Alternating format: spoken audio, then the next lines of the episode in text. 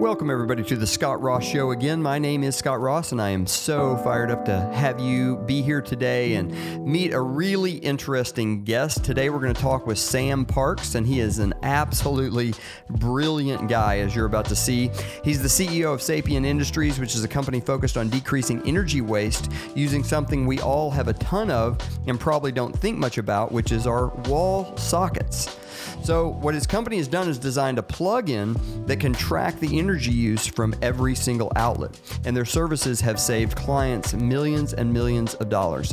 He was working on his PhD in applied physics when he left that program to start his company, and since 2017, Sapient has already done some very, very big things. So, today, I'm going to be talking with Sam about finding the best people for your company, being accountable as a leader, mentoring young professionals in your field, and a whole lot more. I think you're going to get a ton of value out of this. So, without further ado, here is Sam.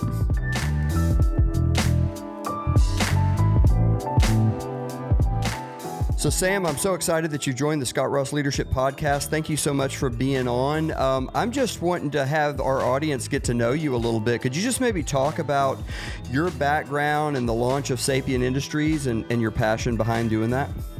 Sure. First of all, thank you, Scott, for having me. I appreciate it. Um, my background started in applied physics, actually. I was really interested in quantum computing, if you've heard that term before. Um, it's the idea of taking really, really small phenomena in our universe, um, small as in the size of an atom, and trying to make a, a computer out of them. Um, and uh, eventually I entered a, a, PhD program to study how to build those um, and, and try to improve upon them and I worked for a couple years at uh, the Singh Center for Nanotechnology in pursuit of that goal. Um, and in the middle of those studies, um, I became increasingly frustrated that there was such a disparity in the sort of movement of technology from the world of academia and the cutting edge to industry. And in particular, with the energy industry, and even more specifically, the management and understanding and automation and overall um, sort of progress or lack of progress for electrical infrastructure serving all the devices that are plugged into buildings. And so when that occurred to me, I sort of made this slow transition into industry and, and founding Sapient with our other co founder, Martin Koch. And eventually there became a crossroads where I had to make a decision between academia and nanotechnology and quantum computing and Sapient. And I'm, I'm very glad that I eventually made the decision to commit to Sapient. Amazing. Now, uh, Sapient does something that is very, very unique. I've never heard of anything like it before. And uh, you guys basically help create sustainability. And correct me, by the way, if I describe this in the wrong way, but you, you create some sustainability through being able to go, uh, or, or know and do analytics around energy usage from devices that are plugged into a, a wall outlet. Is that right? That's correct. Yep. We originally set out to address the problem that was just, um, you, you, may have heard of the term vampire current, um, or it's the power that is sort of residual even when things look like they're off, um, but, but they're not really. That's kind of what we initially set out to solve was to just make sure we could automate that kind of waste out of buildings. And then we discovered once we had really made some headway on just that very simple value proposition that we had this huge wealth of data from buildings that was all sorts of electrical information about the tens of thousands of pieces of equipment that were in buildings. And we realized wow there's there's actually so much more we could do with this data. And so now um, now we do everything from predicting um, infrastructural needs in buildings predicting um, behaviors of the occupants of buildings, predicting the equipment that you'll need, identifying the equipment that's even plugged in in the building, um, understanding the space that is used and not used or maybe underutilized, all sorts of things, just, just from this data that comes from the plug.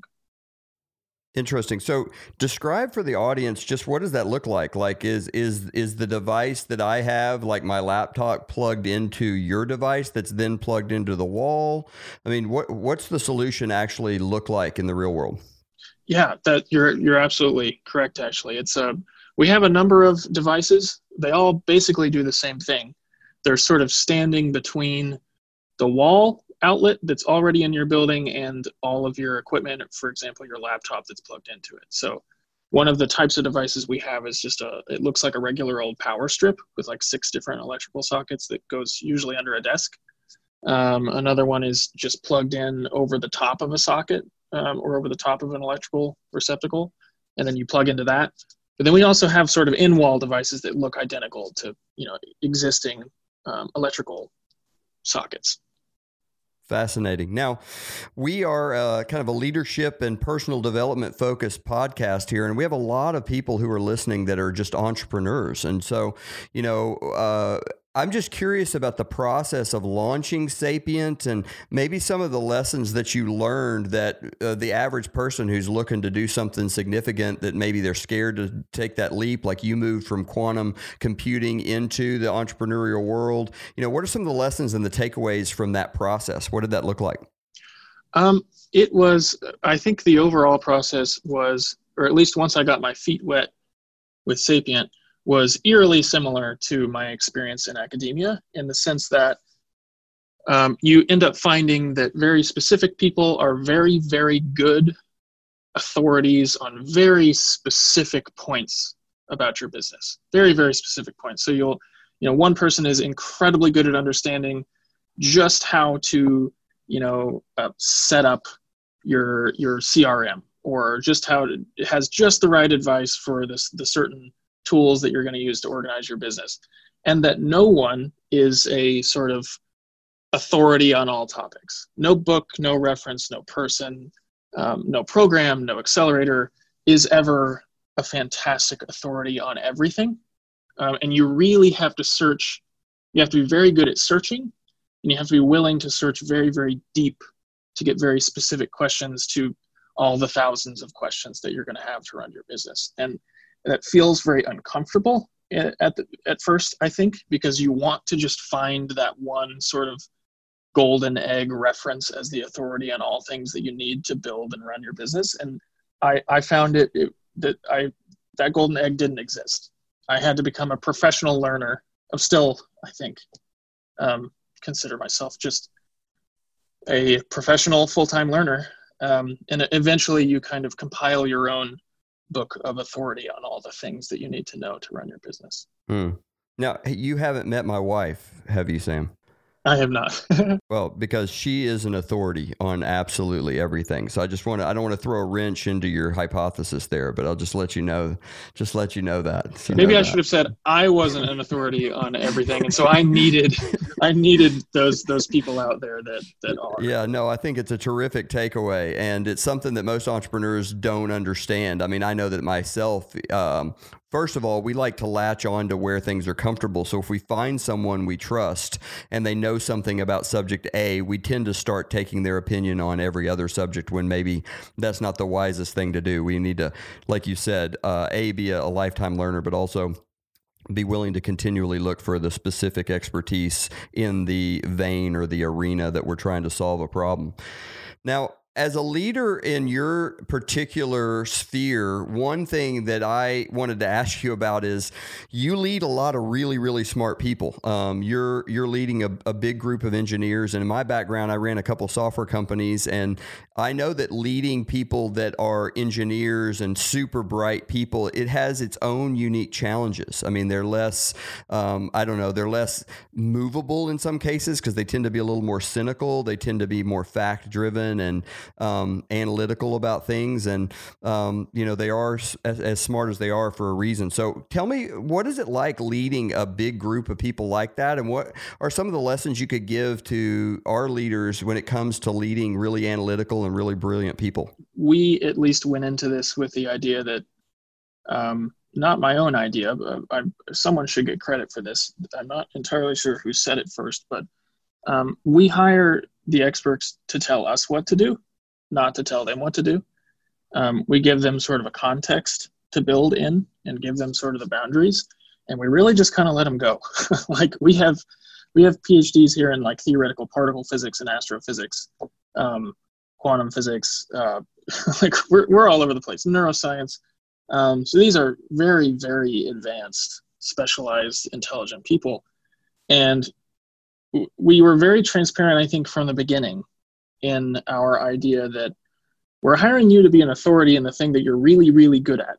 Um, we're not going to tell you how to do what you're really good at, but we'll try really hard to communicate very transparently what we're trying to build big picture and and maybe give you some like some boundaries along the way but at no point i think have i or even any of our our senior managers said here's what we're going to do now go build it as best you can. I don't know that that sentence has ever left any of our mouths. Um, it's always been um, here's what we're going to try and accomplish. How do you think we should do it? Um, and that's that has worked fantastically for us I love it. I, am so in alignment with that. I mean, I talk about that all the time. One of my mentors is Dr. John Maxwell. I don't know if you've ever read any John Maxwell books, but um, you know, he has an adage that if there's somebody in your organization that can do a task 80% as good as you can, you shouldn't do it um, as a leader. And so, um, uh, in reading your background, one of the things that stood out to me was this passion you seem to have for empowering your people and empowering your leaders. I mean, where did that come from, and um, how does that really flesh out beyond what you just said? Beyond saying, "Look, we hired you for your for a reason. Go be you." I think honestly, I, I have maybe at face value it would seem a little bit like a disadvantage, but I consider it a very strong advantage of never having really been in industry before founding Sapient. I worked a couple years in the nanotech industry, which was really just academia with some other bells and whistles. Um, and before that, I was a student. So I hadn't really experienced what maybe the um, much more prevalent experience of you know corporate industrial engineering um, and sort of software development. I hadn't really experienced that, and so I was coming into it purely from almost um, an academic perspective. That was, I've tried to learn what this industry is and what I want it to be. And I think that was great because um, the way that it manifested was um, we believe, myself and Martin and all of our senior management, and I like to think all of all of our other engineers and, and team members as well, know that we spend the majority of our lives at work and asleep. And so, if work is not a source of stability and sort of constructive um, influence on a person's life, then it's not really a place you want to be because you're spending most of your life at work. So, we came into this with a very non industrial perspective that this is where people are going to live um, for a, a, good portion of their day, for a good portion of their life if they stay at Sapient. And so, you know we we do the absolute best we possibly can with um, with benefits in terms of insurance and health benefits and retirement. Um, we pay at least um, um at, at, least market rate uh, for everyone at the company, um, if not more. We don't try to use and dangle sort of the the equity as a sort of compensator uh, for anything else because we were like we're either going to do really well and be able to pay everyone at least market rate or we're just going to fail because we're not willing to make work a a source of potential instability. And you know there are special circumstances where that isn't as appropriate. We were very fortunate to be able to do that. But um and and i think lastly so if, if we start with how can we be a source of stability um, how can we be a source of sort of positive kind of constructive um, um, environment for for our team members. I think the last thing that we did is we just we instilled or at least sought out the people who were very intrinsically um, humble in the way they go about building and working with people. Um, you know, there there's very little source of um, or there's very little telling that happens um, at Sapient. Very little. This is what you're going to do. You're going to do A, B, and C, and and sort of no questions asked. There's lots of discussion. It's very academic in that sense that there are lots of ideas floating around. And we have to be very good at deciding what we're going to focus on and not getting too distracted. But I think that's part of working with really fantastic people. So I, I think it's a combination of all those things. I love it. Now, when you give people a lot of latitude, what you then need is an environment where there's a lot of personal accountability, where people are willing to own things. And so, just talk about how, how does that look within your uh, leadership framework? How do you engender that in your people? Yeah. Um, I think that has mostly to do with, or at least the way that we kind of sought those kinds of people out, or at least attracted them, was the way that we presented ourselves in the first interview.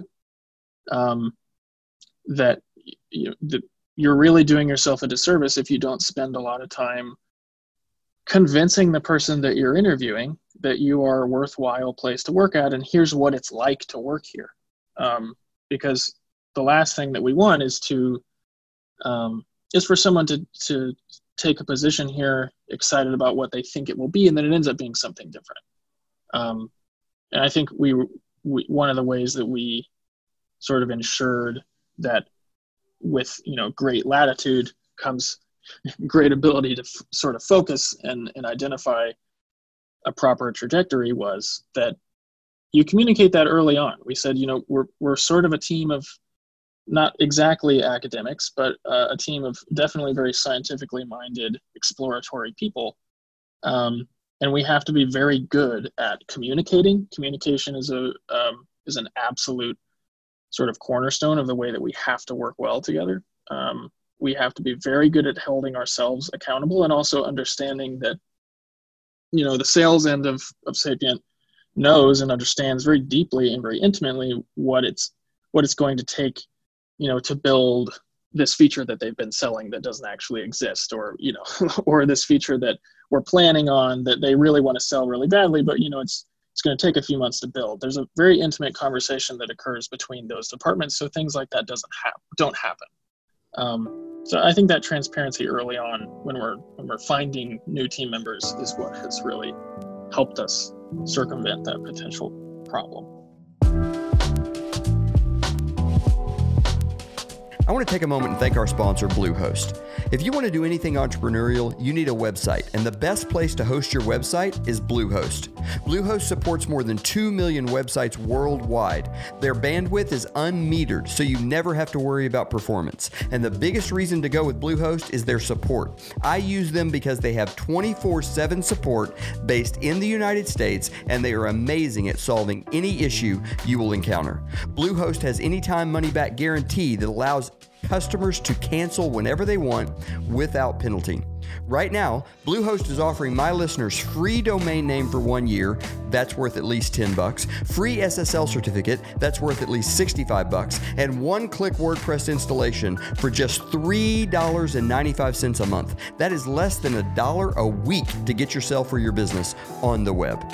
Go to scottrossonline.com slash bluehost to take advantage of this offer. That's scottrossonline.com slash bluehost. Get online and take yourself to the next level.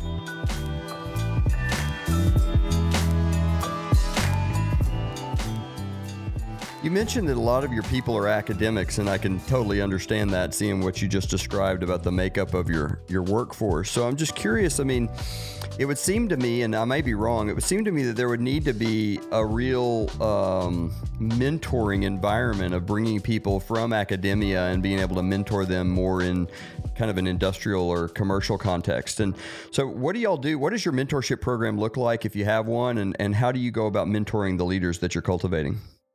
Yeah, um, I think probably the first thing that we do is um, we meet with, and when I say we, I mean myself and our, our director of engineering, and really anyone that's that's um, any level of seniority at Sapient.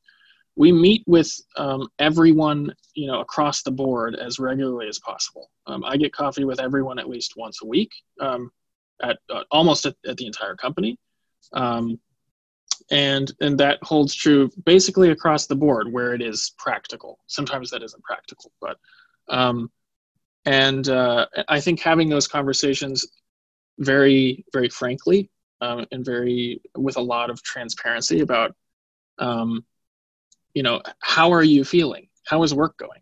What's it wh- where can we improve? Is there anything that you notice that's really frustrating? Like do you like using this new tool that we developed? Um, do you how do you feel about the way we use google calendar like that those sorts of really basic questions or like how's your commute um, really really basic things that you can talk about just over coffee that um, uh, you you get to you get a very very good sense of the way that someone feels and works and um, you know their opinions about your process and your organization um, very quickly and very easily and very freely. You don't have to you don't have to pull that out of people. And so the the mentorship comes, I think, with just very frequent, candid, personal conversations about you know how's work going, what are the tools that you're using, what are you working on this week, um, and and everything I think that you need to know to make improvement just comes out very naturally.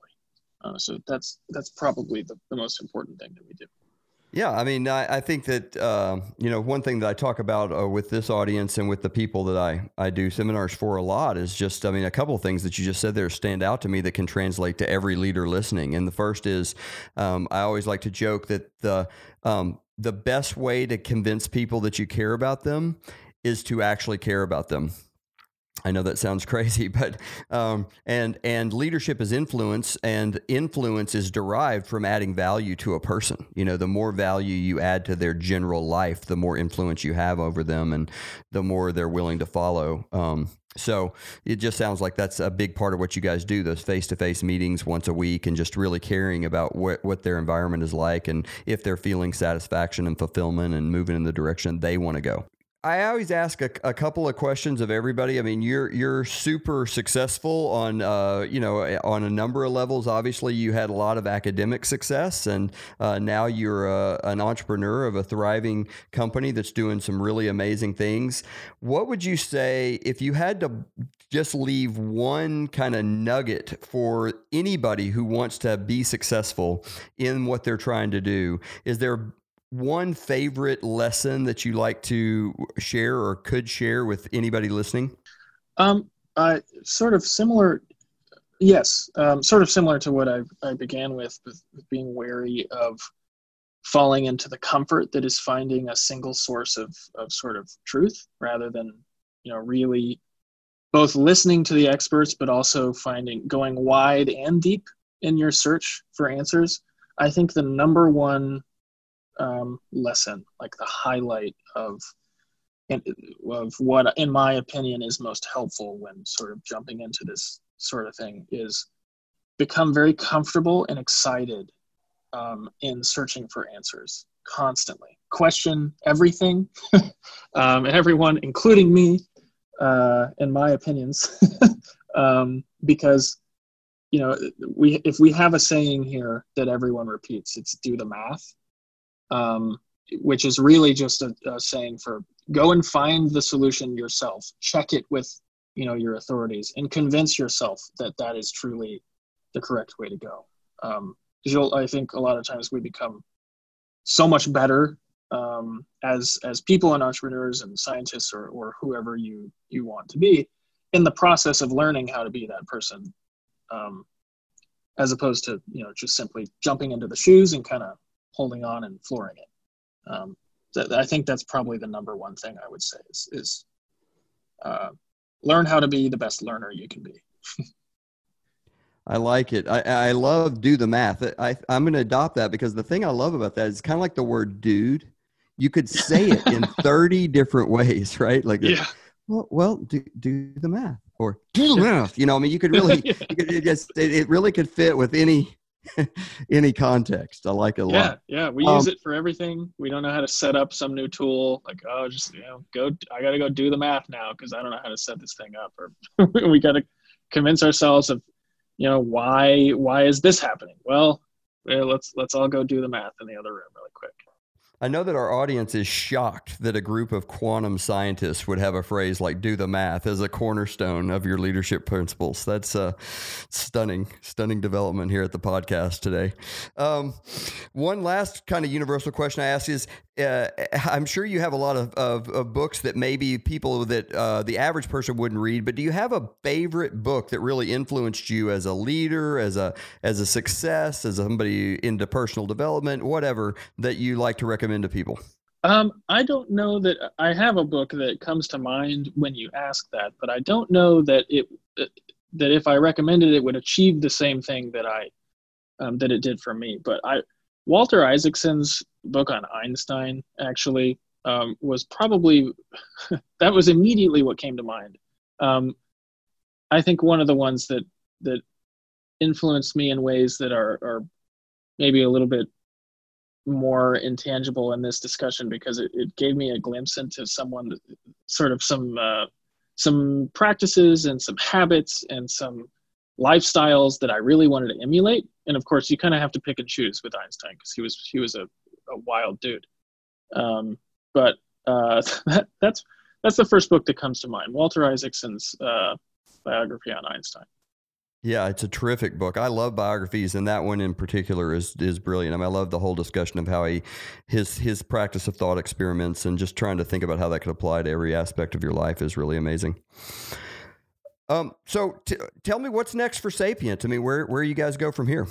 Well, um, we're in a very the really exciting part of of uh, and very fortunate part of some startups' lifetimes, uh, where we're we sort of see the uh, um, we're we see the very steep slope upward um, right in front of us, um, and so that's kind of what we're tackling right now. We're setting up um, all sorts of internal infrastructure to to grow the team by multiples because that's a very you know you go into that thinking like oh okay I've got to hire 40 people. That's not a not a big deal until you spend more than two seconds thinking about it and you're like oh god okay I've got to look into office space. I've got to look into what technology am I going to use to organize them? How am I going to give them all phones? It becomes a very um, kind of difficult uh, prospect but we're we're at the point where we're having fun planning how we're going to expand as quickly as we want to.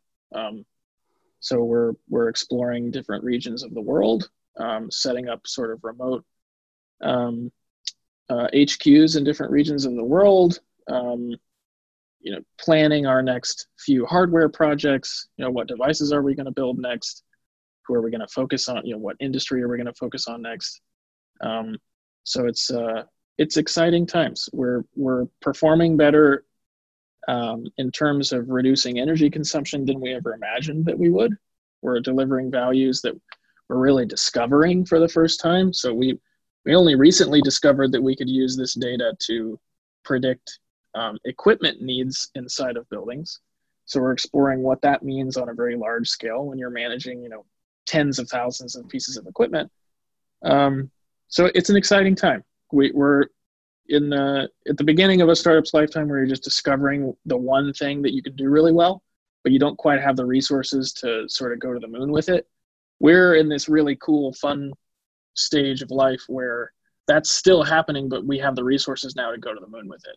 So we're having fun it's exciting. I, I mean, when you said, you know, adding people sounds easy till you think about it. Oh my gosh. I mean, that's a big takeaway for, for me and, and for everybody as I coach as an entrepreneur. It's like, um, I would rather get stabbed in the eyeball with a toothpick than have to go through a hiring process. I think it's just incredibly challenging, and to, to, find good people is maybe the hardest thing there is in business. I mean, the the actual product development and marketing and all that that's that's that's cake compared to the people problem. It's a full time job. Just just finding people, getting to know them, because you can't just throw that sort of thing together because you're building. Uh, you know, you're you're building an institution and your institution is made up of people. So you can't just sort of throw around you know find these people with this gpa with this many years of experience who have these words on their resume. You really have to take the time to get to know people. And you have to you know your own employees and your current team has to spend a lot of time getting to know them to ultimately decide you know do we want to work together? And a lot of the times people discover very organically that yes we do or no we don't and you have to be okay with with uh, spending that time. But at the end of the day, it's a lot of fun because you you get to grow a big family um, and a big team that that does some really exciting things. Yeah, amen. So, uh, are you guys expanding outside of like traditional businesses to I don't know public sector or education or anything like that? That's like markets that you see new opportunities for. Yes. Um, so we we do everything virtually every kind of commercial building except for uh, residential buildings. Um, and we found that that's that's where we very easily specialize. Everything from um, from industrial buildings and warehouses and, and assembly lines to just regular old sort of run of the mill um, big commercial office spaces with just cubicles. But we're finding recently that uh, university campuses are are particularly low hanging fruit to generate a lot of value for the university. It's very easy for us to, to help reduce carbon footprints and, and reduce utility bills. by uh, sometimes a multiple more than what we normally see with commercial office buildings. So we're really focusing on, on university campuses at the moment.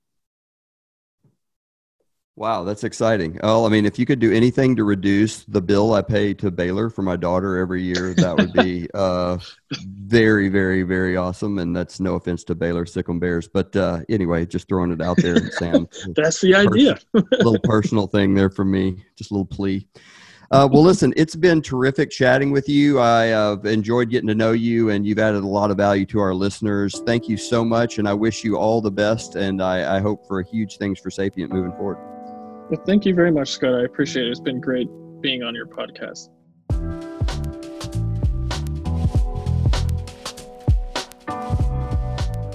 What a great conversation with Sam. Before we go, I just wanted to review some key insights that he shared with us that stood out to me. Number one, sometimes you have to stay out of your employees' way. I mean, Sam leads a group of super talented and smart individuals, and when you're leading a team of astrophysicists, he says it's best to just let them run. I mean, don't rein them in or constrain them. Provide the overall company vision and let them use their skills to bring the business further. And I just think this is a huge lesson. I see so many many leaders trying to micromanage their people and not allowing their people to be all that they're meant to be. I mean, you hired them for a reason, or you recruited them for a reason, or you know they've performed and shown up on your radar for a reason. Let them be the thing that they are. You know, just put them in the position to win, and then let them go. Um, it doesn't just apply to science or technology. Obviously, uh, I think there's a takeaway for everybody here. Uh, number two thing was stay in the foxhole. I mean, even as this company grows, Sam makes an attempt to meet with every team member for a weekly coffee discussion. And though it takes a big chunk of his schedule, he said this is key for staying in touch with how the company can grow and improve. And I couldn't, um, you know, echo that more strongly. Uh, as I've said many times, you know, one of the curses of leadership is that you're the last to know.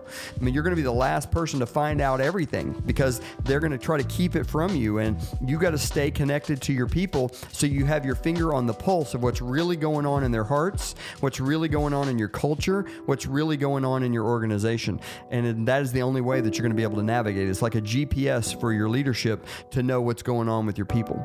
The third big thing that eh, I took away is there's not always an easy answer or a simple fix. Sometimes you got to embrace the fact that it's going to get hard and it's going to be complicated. Sam said he had to learn early on to get comfortable with struggling and looking for solutions. Now, that's much less uncomfortable than it was for him when he started the company, but he still does it. And he realized it's a strength of his now as a leader to not try to find the simple solution to every problem because that's not always what is best. So I really enjoyed the conversation with Sam. I hope you did too. If you want to check out more about his work, go to scottrossonline.com. You can also take a look at some of the projects that I'm working on over there. And I want to thank you again so much for listening. We'll see you back here next Wednesday with a new episode. Until then, God bless you.